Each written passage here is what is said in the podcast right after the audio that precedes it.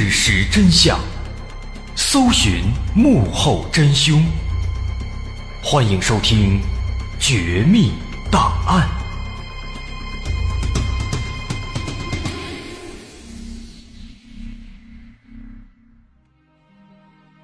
欢迎收听今天的《绝密档案》，我是大碗。相信大伙儿都看过一部电影，两年以前拍的，叫做《解救吴先生》，啊，这个应该大部分朋友都看过，啊，没看过的也没关系。这个电影呢，说的大概就是一个大明星叫吴先生，被一个叫张华的绑匪，还有他的几个同伙给绑架了。绑架之后呢，警察就开始找线索追凶手，最后在警方的不懈努力之下，在绑匪撕票的前一秒。把这伙绑匪给抓住了，救出了吴先生，最终把绑匪们是绳之以法。哎，这是大概的一个剧情。那这个电影很多朋友也都知道，它呢其实是根据一起真实发生过的案件改编的。什么案子呢？发生在零四年的著名演员吴若甫绑架案件。啊，咱们说到吴若甫，应该大伙很熟悉。当年中央一台有一个很火的电视剧叫《牵手》，啊，吴若甫在里边演一个不知道体谅媳妇儿啊、搞小三的这么一个男人。那当然，他演的更多的、更拿手的，应该是一些警匪片比如咱们经常听的《无限正义》啊、《国家机密》啊，这些都是他拍的。啊，那么这个人物、这个演员，咱们就不多介绍了，大伙应该也都了解、都熟悉。咱们还是直接进入咱们今天的正题。为什么开头咱们要说这个解救吴先生呢？很明显，因为咱们今天要说的这个主角就是当年吴若甫绑架案当中的这个绑匪，在电影里边他叫张华，现实当中呢他叫王丽华。啊，今天咱们会把他的这个故事分成两部分，然后结合电影来聊一聊这个绑匪王丽华的故事。王丽华这个人，咱们怎么说呢？虽然说他做过的案子并不是特别多，但是呢，从他的这个整个的人生历程来看，可以说他算是一个典型人物了，值得我们去分析去了解。那今天咱们说这个王丽华，把他呢分成两大板块来说。王丽华曾经在早年入狱的时候，他有过一个要办大事的这么一个念头，因而呢，在出狱之后。他开始变得更加逍遥法外啊，为的就是办大事，做了好几起严重的绑架杀人案件。所以咱们今天就以这个办大事的想法为分界点，把他的故事分成办大事之前和办大事之后这两个部分。前一部分呢，咱们主要说的其实是王丽华的生平经历，这一部分有几个亮点，而这后一部分办大事之后。咱们主要说的其实是他的犯罪经过，这一部分呢，咱们会着重的结合电影来说一说，也比较有意思。那下面咱们分开来说，先来说第一部分。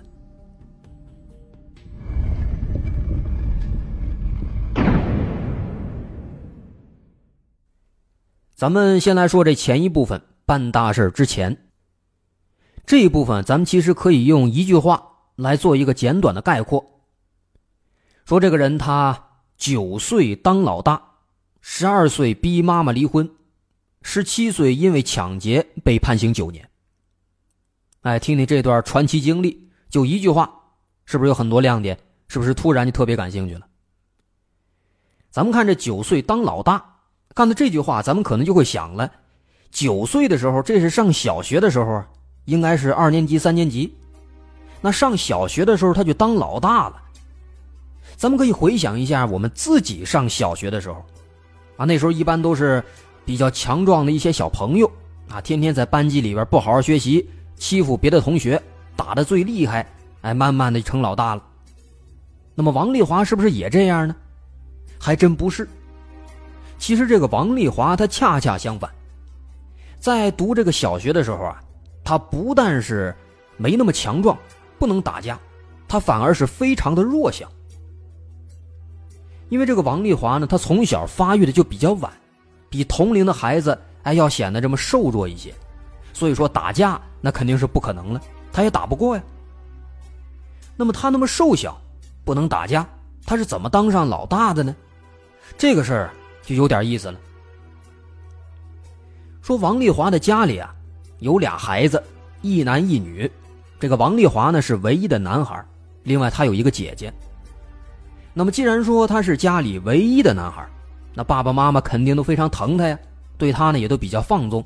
所以说，慢慢的从小时候开始，因为这种比较放纵、比较溺爱的这种方式，王丽华慢慢的就养成了一种很霸道。很调皮的一个性格。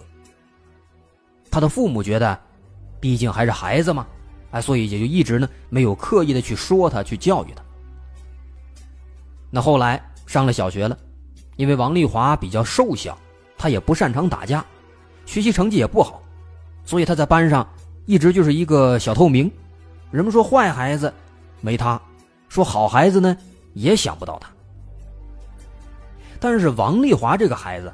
咱说了，他偏偏又是一个很霸道的人，控制欲很强，他喜欢周围的其他人都跟自己玩，围自己转，喜欢这样的感觉。可是他喜欢这样的感觉，自己又是一个小透明，这就让王丽华非常苦恼。他整天就在家里，在学校里俩地方，天天冥思苦想，想用什么样的办法能够让别的同学们都心甘情愿的追随自己，跟自己玩，听自己的话呢？哎，直到有一天，他发现了一个很有趣的现象。王丽华的家是在北京，家庭条件虽然说很一般，但是毕竟父母疼他呀，所以他手里一直都有一些零花钱。他爱吃糖葫芦，经常去买糖葫芦吃。有一次啊，他买这个糖葫芦的时候呢，有一个同学跟他一块来的，哎，他看到这个同学在旁边站着，就非常大方的给这同学也买了一根，哎，这个同学就非常高兴。后来慢慢的，这个同学就跟跟班一样，整天围着王丽华转。王丽华一看，哎，这个有意思啊，几毛钱就能买一个小弟。于是呢，他就用同样的办法拉拢了很多同学，哎，天天前呼后拥的围着他。这个举动，让这个王丽华的小小的虚荣心极大的得到了满足。但是这个事儿，他可不是个好事儿啊。要满足他这样的虚荣心，需要金钱的支持，他又不能挣钱，那慢慢的，平时的零花钱还有压岁钱都花完了，花完之后没钱了怎么办呢？他得维持自己这个地位呀，他就开始天天找借口从父母那里骗钱。但是骗钱，你一次两次可以，啊，今天交个资料费，明天交个学杂费，你总不能天天交费吧？所以次数多了。父母也发现不对劲了，就不给了。那这时候怎么办呢？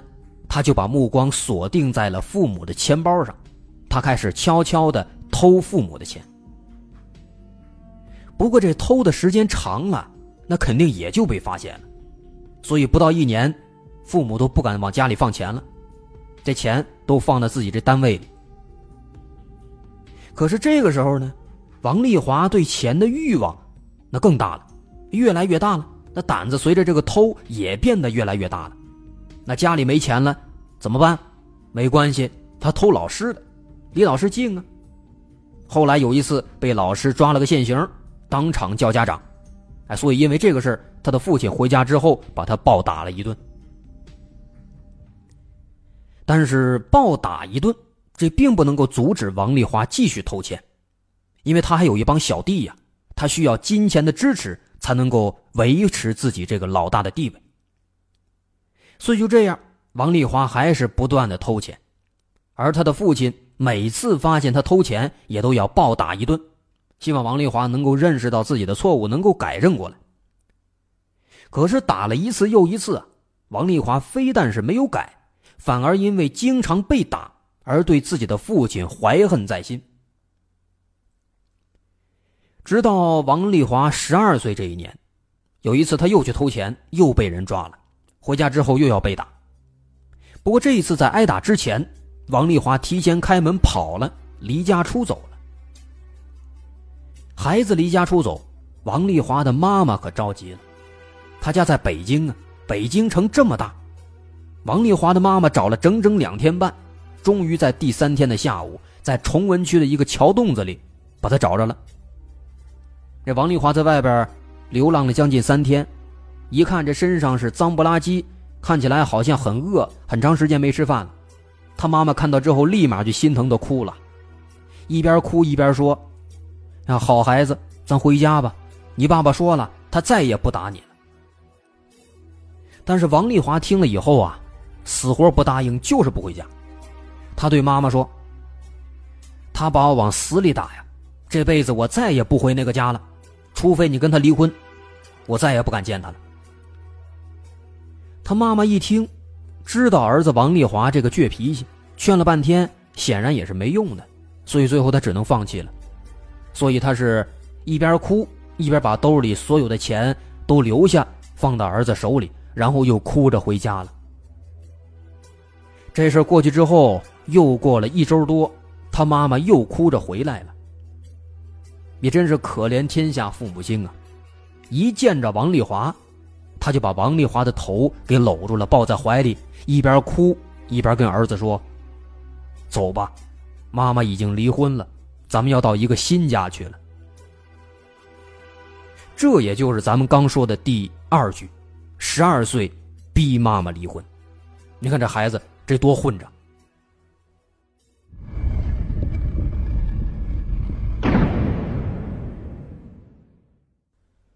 王丽华的父母离婚之后，他妈妈带着王丽华跟他姐姐。搬到了一个新房子里，娘儿仨一块生活。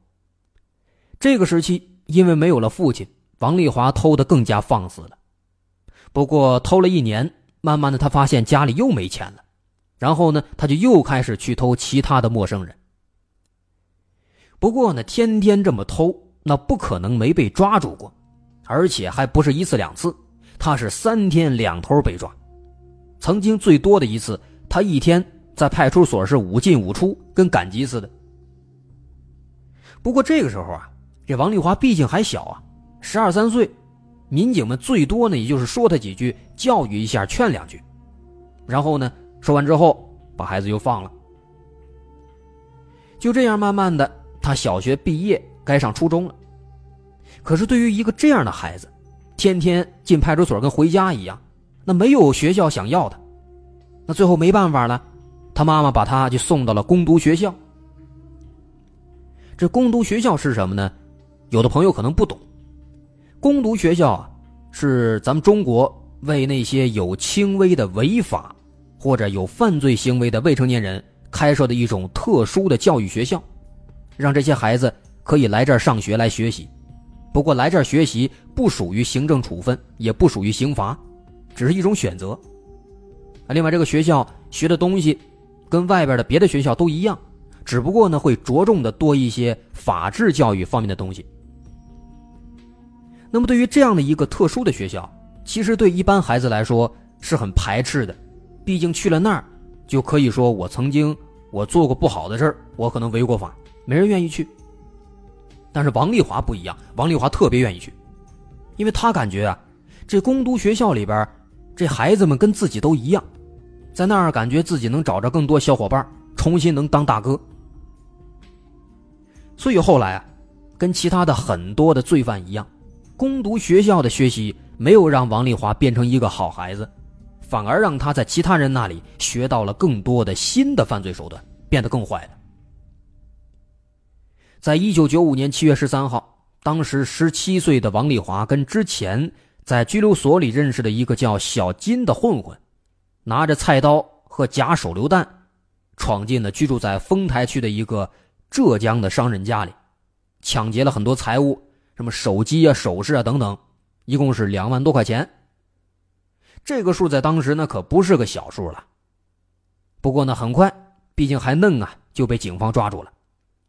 后来，在一九九五年十一月的二十八号，丰台法院就以抢劫罪。给他判处了有期徒刑九年。那么，以上这些也就是咱们要说的第一部分。办大事之前，总结概括一句话：九岁当老大，十二岁逼妈妈离婚，十七岁因为抢劫被判刑九年。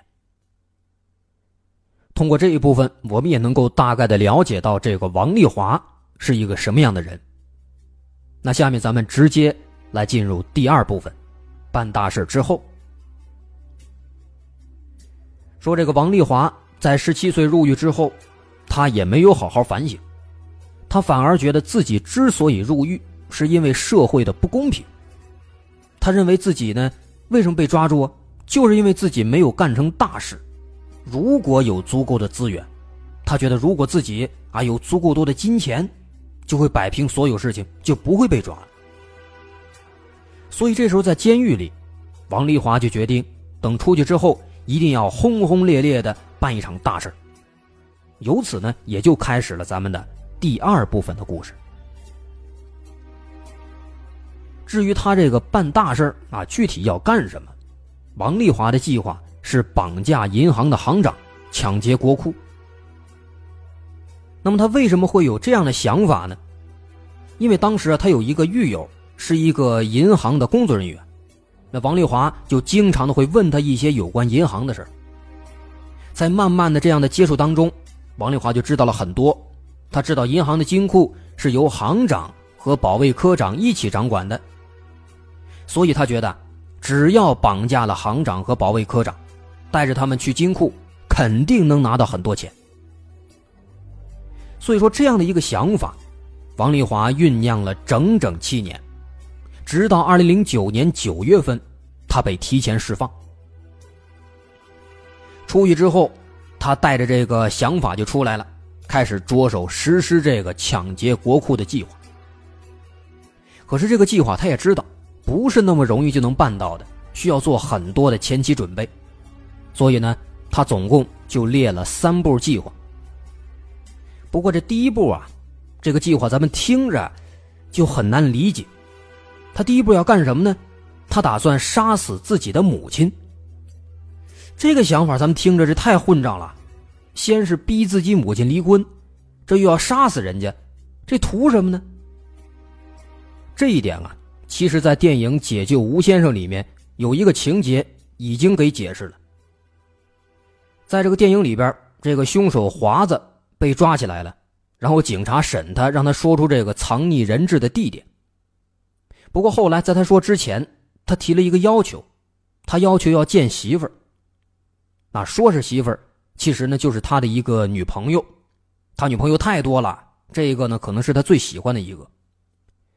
包括这个现实当中的王丽华，他的原型啊，其实也是这样的，也是有很多女朋友。啊，当然这就是后话了。在电影里边呢，这个华子提出这个要求之后啊，那警方就好奇，就问他。还不明白，这会儿不想见你妈，要见她，不是见我妈说什么？说我要死了。如果我要死了，最难受的就是我妈了。又后悔了？我后悔，我出来的时候，第一个就应该把她给宰了。你什么意思？如果那样的话，我死了，我妈就不会难受了，我就无牵无挂了。所以说，这就是他的理由，哎，是这样的一个逻辑。不过呢，在他后来实施这个计划的时候啊，王丽华也良心发现，手软了。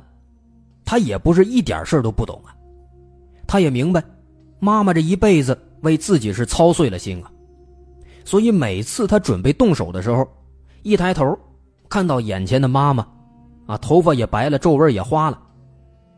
再一低头，看看自己正在吃的这口饭，这也是妈妈亲手给做的。一想到这些，王丽华就放弃了。那就这样，连续几次之后，王丽华明白了自己是不可能对妈妈下得去手，所以在二零零三年的时候，无奈之下，他就离家出走了。哎，又离家出走了。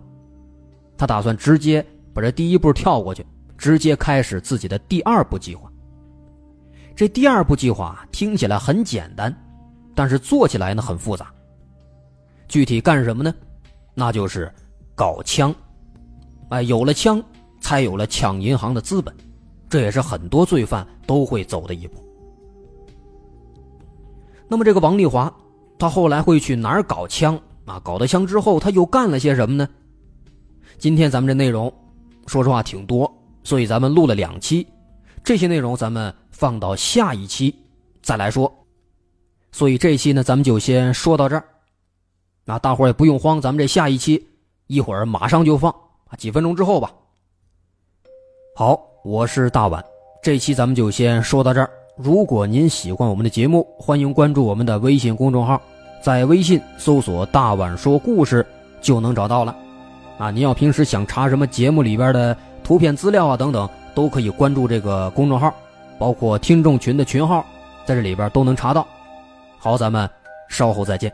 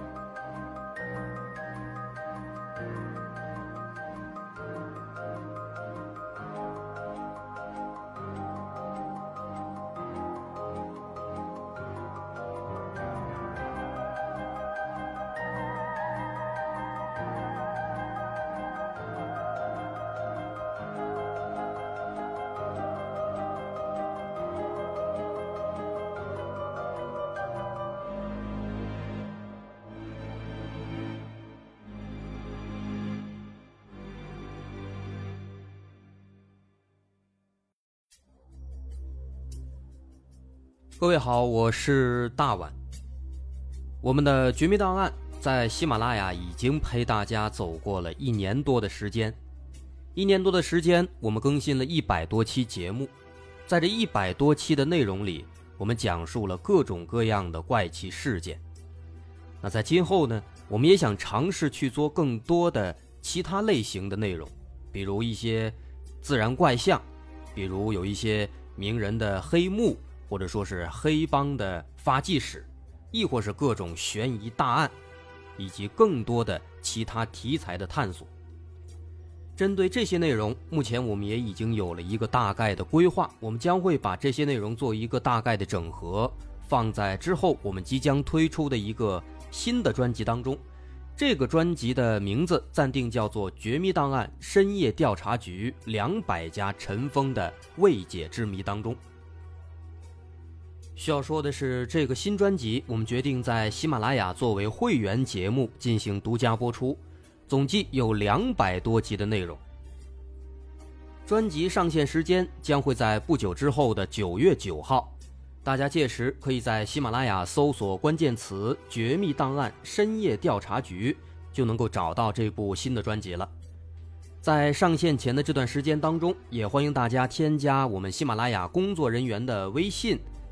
X m l y 零三三零，也就是喜马拉雅四个字的拼音的首字母加零三三零，x m l y 零三三零。添加微信之后，工作人员将会把大家拉进喜马拉雅官方的粉丝群，届时将会有不少福利活动，送喜点、送签名书等等其他惊喜在等着大家。需要特别说明的是，新专辑。将会是喜马拉雅的会员专辑，也就是说，如果您是喜马拉雅的会员，就可以免费收听本专辑。目前，喜马拉雅的会员价格为每个月六块钱，六块钱就可以听到我们的两百多集故事，也是很划算了。希望大家能够多多理解，多多捧场。九月九号，我们不见不散。